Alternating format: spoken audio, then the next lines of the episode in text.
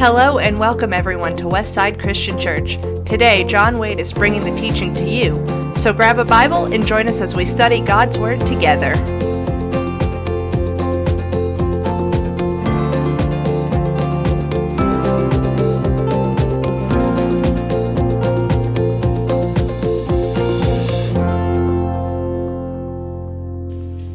This past Friday was St. Patrick's Day, and for all of his failings, um, Patrick said some things that I really enjoyed. Um, and I want to read to you just one line from the Confession of St. Patrick. He said, My name is Patrick. I'm a sinner, a simple country person, and the least of all believers. I think that line is powerful, and it's crucial to our understanding of who we are as believers. I think that's an important confession that we all make that we are least, that we are lowly. It's important for a right understanding of who we are and an important understanding for rightly knowing who God is and appreciating the greatness of his love. Well, we're getting close to the end of chapter 1 of 1 Peter. I got, uh, I think, two more weeks uh, of, of chapter 1, and then uh, it's Passion Week uh, and Easter Sunday. Uh, so uh, we will be taking a short break from 1 Peter to examine the, the Easter story and Passion Week. Um, but uh, we got a, a, couple more weeks of, of uh, this first chapter of First Peter and some wonderful um, stuff in the remaining few verses. Now, I don't know if you're like me. I like uh, I like television shows and movies that showcase characters that have uh, elaborate elaborate plots and plans in mind. Doesn't really matter if they're a hero or a villain in the story. I like a uh, a strategy, a scheme, a plan, a plot um, that uh, that's involved, and I like them when they're intricately done. When it's not just chaos, when it's well organized. And it's funny because, uh, because it really doesn't have to be a hero. It can be an anti hero or even a villain or a criminal. I still end up enjoying the story and being caught up in the details of how meticulously things were calculated and prepared. Take, for example, one of my favorite movies from back in 2006. Anybody remember Inside Man with Denzel Washington? Anybody remember that movie? I love that movie. Um, it, uh, it, starred not only Denzel Washington, but Clive Owen and uh, Jodie Foster. Um, the movie starts out perfect. Uh, Clive Owen gives just a, a, brief monologue setting up the entire movie, uh, showing that uh, he is this bank thief in perfect control of what follows, of everything that follows. That there's not a single thing out of place, that every word that he says is done for a reason. And as the movie begins to play, various elements unfold, and you begin to wonder about this cocky bank robber's plan, if it's actually working or not. One begins to see in the movie and all these different things happening, and you wonder if it's not going to go like every other bank heist movie, like Dog Day Afternoon without revealing the full plot, just in case somebody wants to see one. I know it's a little late for spoilers, that being that long ago, but I don't want to give it away just in case somebody hasn't seen it and wants to. Clive character does exactly what he says in the movie.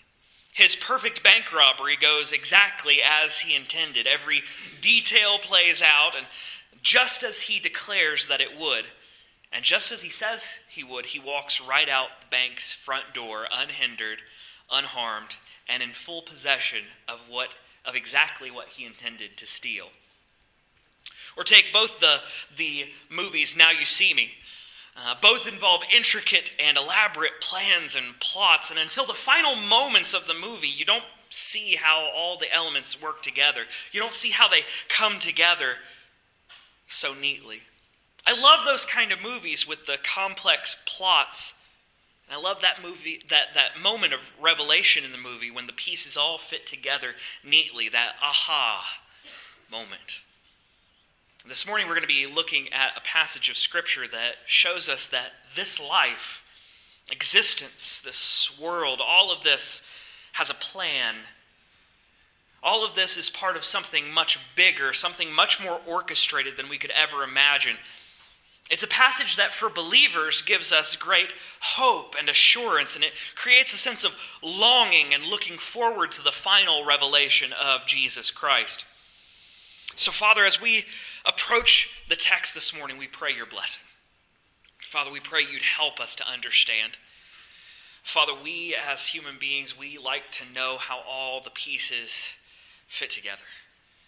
Father, forgive us for the hubris, forgive us for the, the um, impatience when we try to rush ahead of you, when we try to get out in front and see things that we're not supposed to see just yet, but that one day we'll see how they all fit together. Father, we pray that you would help us to be patient. We pray that you would help us to remember that you are good all the time, and all the time you are good.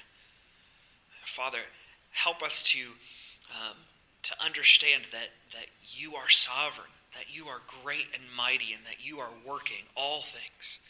Even the things that we don't understand, even the things that are terrible in this world, that you are working around those and even through those sometimes to accomplish great good for those that love you and also for your ultimate great glory. Help us to see that, Father. We love you. We ask this in Jesus' name. Amen. 1 Peter chapter 1 verse 20 through 21 says this He, referring to Jesus, was foreknown before the foundation of the world, but was made manifest in the last times for the sake of you, who through him are believers in God, who raised him from the dead and gave him glory, so that your faith and hope are in God. Previously, we've seen Peter talk about hopeful and holy living, about righteous fear, and about how the joy and hope that we have was bought not with silver or gold, but with the precious blood of Christ Jesus our Lord. And Peter continues talking about Jesus, saying that he was foreknown before the foundation of the world. And we've already talked a little bit about foreknowledge of God. We've already talked about that a little bit, but just as a reminder, when we speak about the foreknowledge of God, we're not talking about guessing. We're not talking about hypo- hypothesizing. We're not talking about speculating. We are talking about a deep, intimate, innate knowledge, a face to face knowledge that exists perfectly and completely even before time begins. In eternity past, God already knew intimately what would happen and planned and worked in such a way to accomplish exactly what he intended. Namely, in this case, as Peter's talking about, the coming and work of Jesus. Peter says, before the foundation of the world, that's a exp- typical expression of speaking of creation. Before the founding of the world, before the creation of the universe, before anything or anyone except for God the Father, God the Son, and God the Holy Spirit existed, he had a plan that Jesus would come into flesh, adding to his divinity humanity, and that he would go to the cross as sacrifice for the sins of his people. This was the plan all along. God was not surprised. He didn't we didn't throw God for a loop when and then he had to recover when we sinned. God wasn't bewildered or confused. God knew his plan and he worked it exactly as he intended. This is one of the things that we've done a great disservice to our people by teaching them a terrible idea that God is somehow responding and reacting in such a way that, oh, he had to come up with something because he was at a loss. No, God was never at a loss. God is entirely sovereign. He knew and had this planned. He knew what would take place. He knew what would transpire, and he had a plan in place all along for what would happen after we sinned. Recently, in our apologetic studies, we were discussing Islam, and we saw in a video uh, a Muslim apologist. He asked, Why, if Jesus was God, didn't, uh, why didn't he come at a time in history with video cameras, with 24 7 news channels, and even live streaming on Facebook? And the Muslim apologists uh, couch this question basically judging God, judging his timing. And I love the way the Christian apologist in the video responds to him. He says, God knows. God knows why he did what he did in the time frame that he did. It wasn't arbitrary, in this case, meaning irrational, frivolous, or unreasonable. God worked his plan exactly as he intended, and Jesus arrived right when he was supposed to. Jesus was not late, he was not early, he arrived precisely when he, meet, when he meant to, just like Gandalf in Lord of the Rings, talking about wizards arriving neither early nor late. He arrives precisely when he means to. He doesn't come too early or too late. He comes at a point in history when he knows exactly what's going to happen, and it fulfills not only prophecy, but also makes payment. The circumstances were all correct when he arrived. Every bit and piece was in place, every thread coming together I've used this illustration before, but I think it's worth mentioning again. In the children's movie, The Prince of Egypt, it's not exactly the most biblical rendering of the story of Moses, but one of the things that I enjoy about that movie is the scene with Moses' father in law. And Moses' father in law is singing the song, and he's talking about a tapestry and how a single thread in the tapestry it doesn't understand its place. It doesn't understand its function. It doesn't understand its role in the greater picture of the tapestry. It's a single thread, and by itself, it looks like nothing. It looks like nothing. A picture is not woven on the one thread, it's by all the threads coming together, both horizontally and vertically. All the threads coming together to form the one picture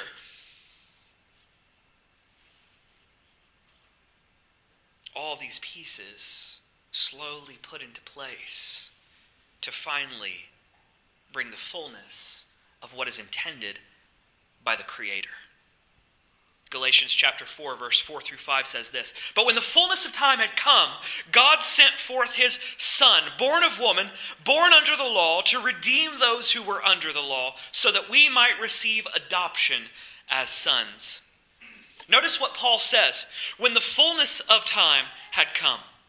When the fullness of time had come, not uh, just at some point, not at any given day, when the fullness of time had come, when the appointed hour arrived, when the planned day came, when the exact moment in history that God had planned arrived, Jesus arrived in flesh. It was perfectly orchestrated. Peter says that when this moment in time came, that Jesus was made manifest. That's such an important series of words for our theology. He was made manifest. Now, that's so important because we need to understand that Jesus was not made, he is not created.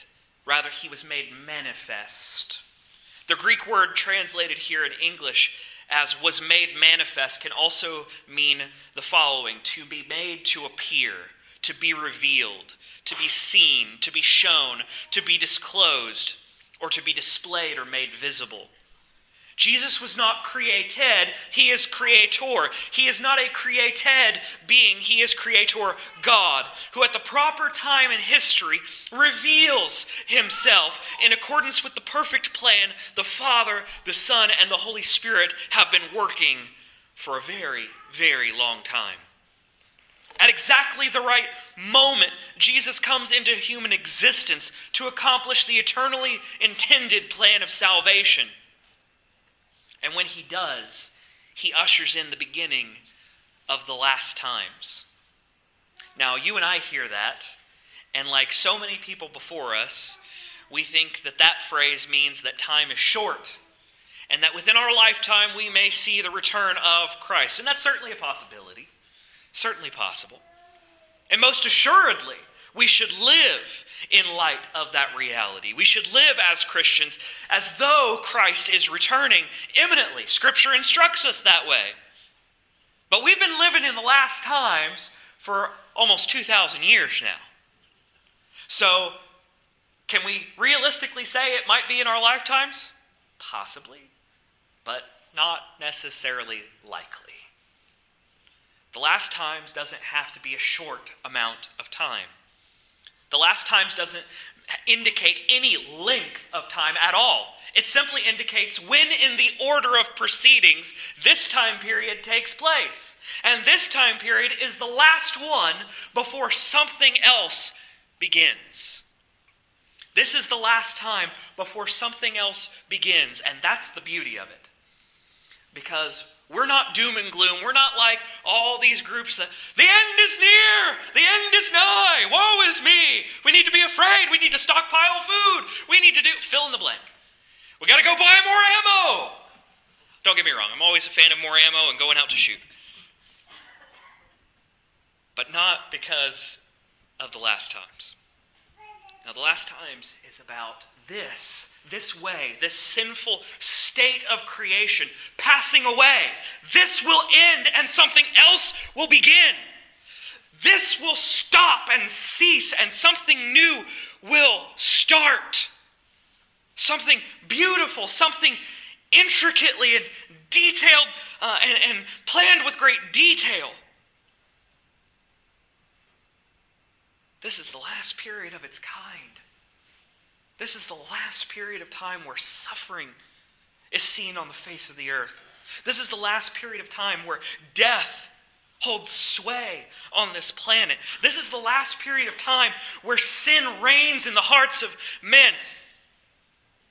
This is the last period of time before Christ ushers in a new heaven, a new earth, a new Jerusalem, a new kingdom that is utterly unlike anything that has been seen since God first walked with man in Eden.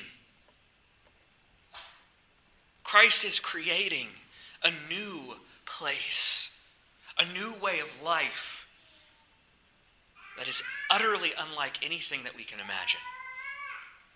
And Peter continues saying that Christ was revealed for the sake of believers. He says something interesting about belief, doesn't he? Peter says, You through him, Jesus, are believers in God. How are we believers in God? How does the text say? Through Christ Jesus. This is so very important for us to understand. We wouldn't even be capable of believing in God if He had not revealed Himself to us. That's grace. That's grace, my friends. God could perfectly well have left all of us to rot in our sin and rebellion. He could have turned us over to our sinful desires, rightly saying, To hell with you. To hell with you. But God, in His love and His compassion, He condescends, He incarnates, He takes on flesh to walk among us reveal himself to us, and ultimately to make payment for us. That is grace and mercy that is beyond my feeble understanding. By his power and plan, we are believers and we trust in him. By his power, by his grace, by his love, we do not get what we deserve.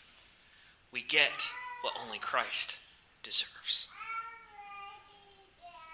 But the story isn't complete without remembering fully that Christ doesn't just die, he doesn't stay dead. By the power of the Father, Jesus is raised back to life and given glory. And this is a very important part of the plan, and very important for our understanding of God. First, if Jesus stays dead, there's not really any hope. There's not really any hope. A dead Savior can't save. A dead Savior can't save. He couldn't even save himself. How can he save somebody else? How could one who is dead offer life? Not only that, but Jesus would have been shown to be a liar since he said that he would come back from death to life and glory. Paul even goes so far to say in his writings that if Jesus has not been raised from the dead, your faith is useless. Your faith is useless. If Christ has not raised from the dead, if he's not indeed God in the flesh, then our faith is useless. It's pointless. It's a waste of time. But he is not dead, my friends. People have been looking for that body for a long time and it isn't there. Going on 2,000 years, Jesus is alive and well. Resurrected body, unlike anything that we know. Able to eat and drink and experience hunger and thirst, yet able to move with an uncanny ability through walls and appear in places that are locked. Amazing. But notice that when he comes back to life, it's not just to a body like he had before. This, this new body that he has, it's glorified. We often miss this in the text, which is why there are so many bad understandings of Jesus out there, like in Mormonism or the Jehovah's Witness cult. The Father glorifies the Son.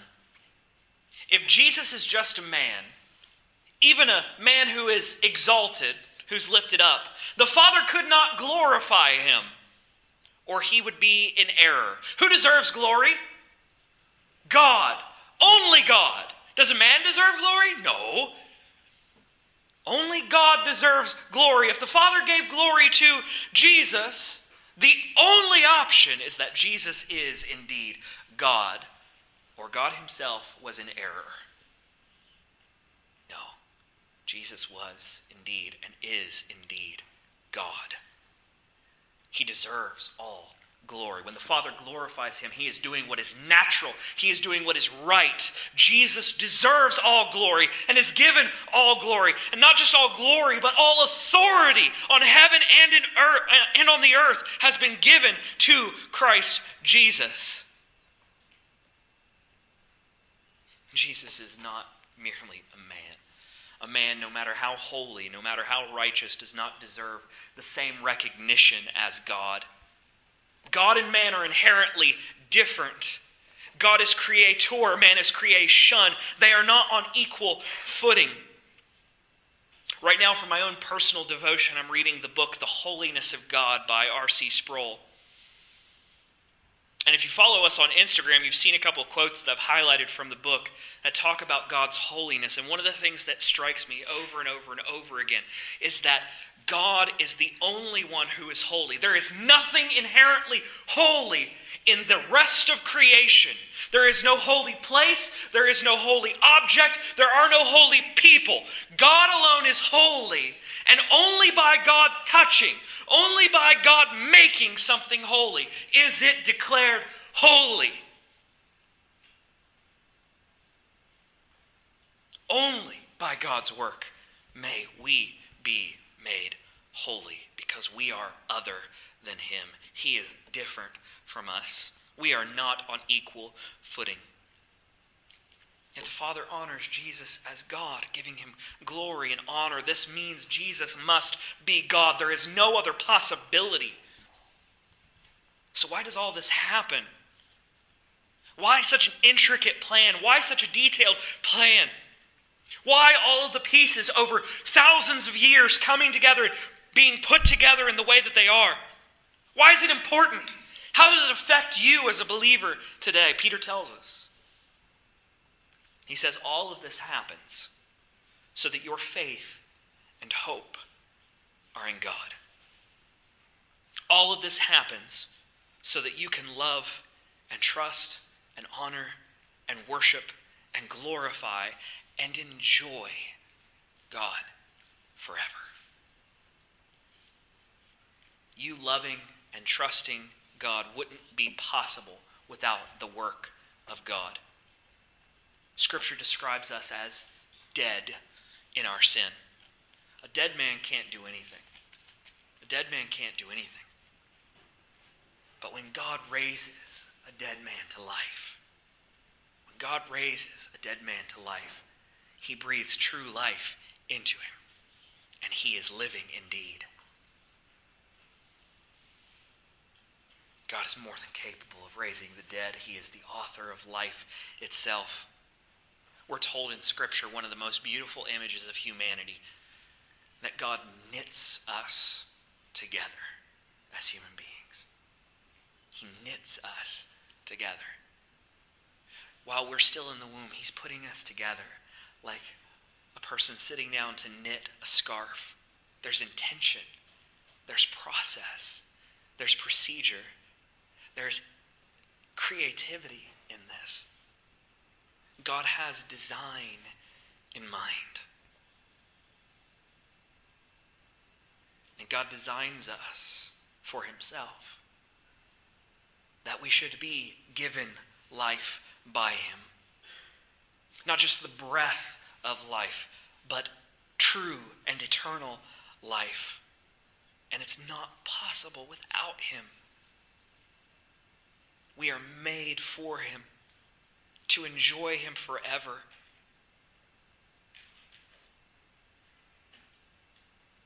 Even in the Old Testament, before Jesus coming, it took an act of God in the lives of men for them to come to know Him. Think about Abraham who become or Abram who becomes Abraham and how God intercedes in his life and calls him to a new life filled with great purpose and a plan. Think of how God speaks to and protects Isaac.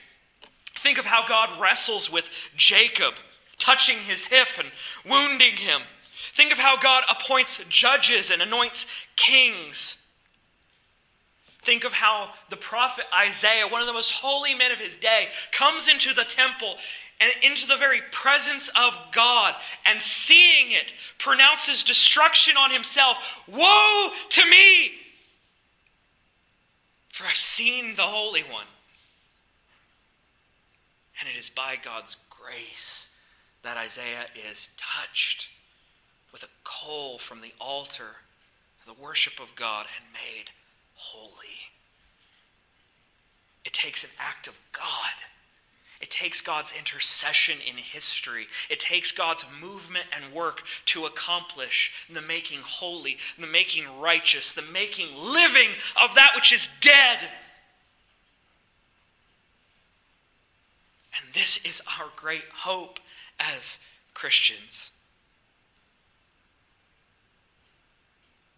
That He loves us that he has worked in history to accomplish this plan, to reveal himself in history, to make it possible to know him and to love him and to worship him. This is our great hope that God himself has worked and accomplished all that we may have faith in him. You want to know how this affects you? It should give you great hope and great joy. It should fill your spirit with a love for God that pours out of you in praise and adoration.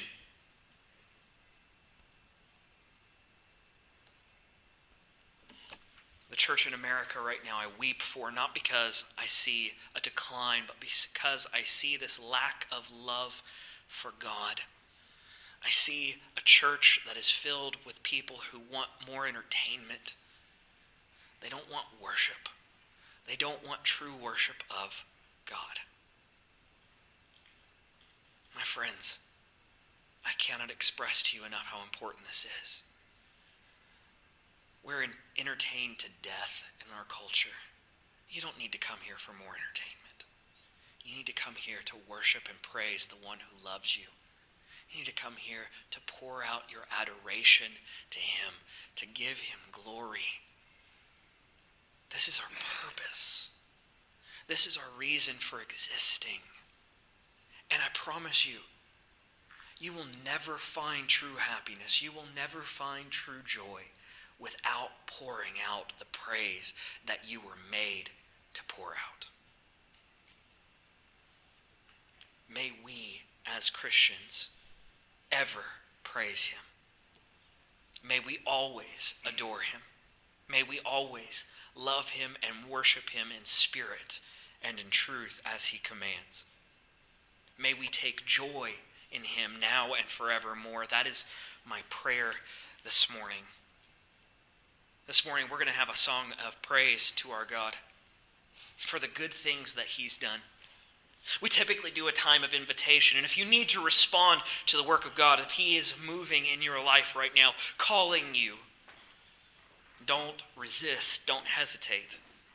But for the rest of us that believe, let's use this time to sing this song in praise to our God, thanking Him for revealing Himself to us and rescuing us out of sin, of resurrecting us to new life. And not just new life here and now, but eternal life that will come. Why don't we do that now? Why don't we praise Him? We stand and sing together. Thanks for joining us for the message today.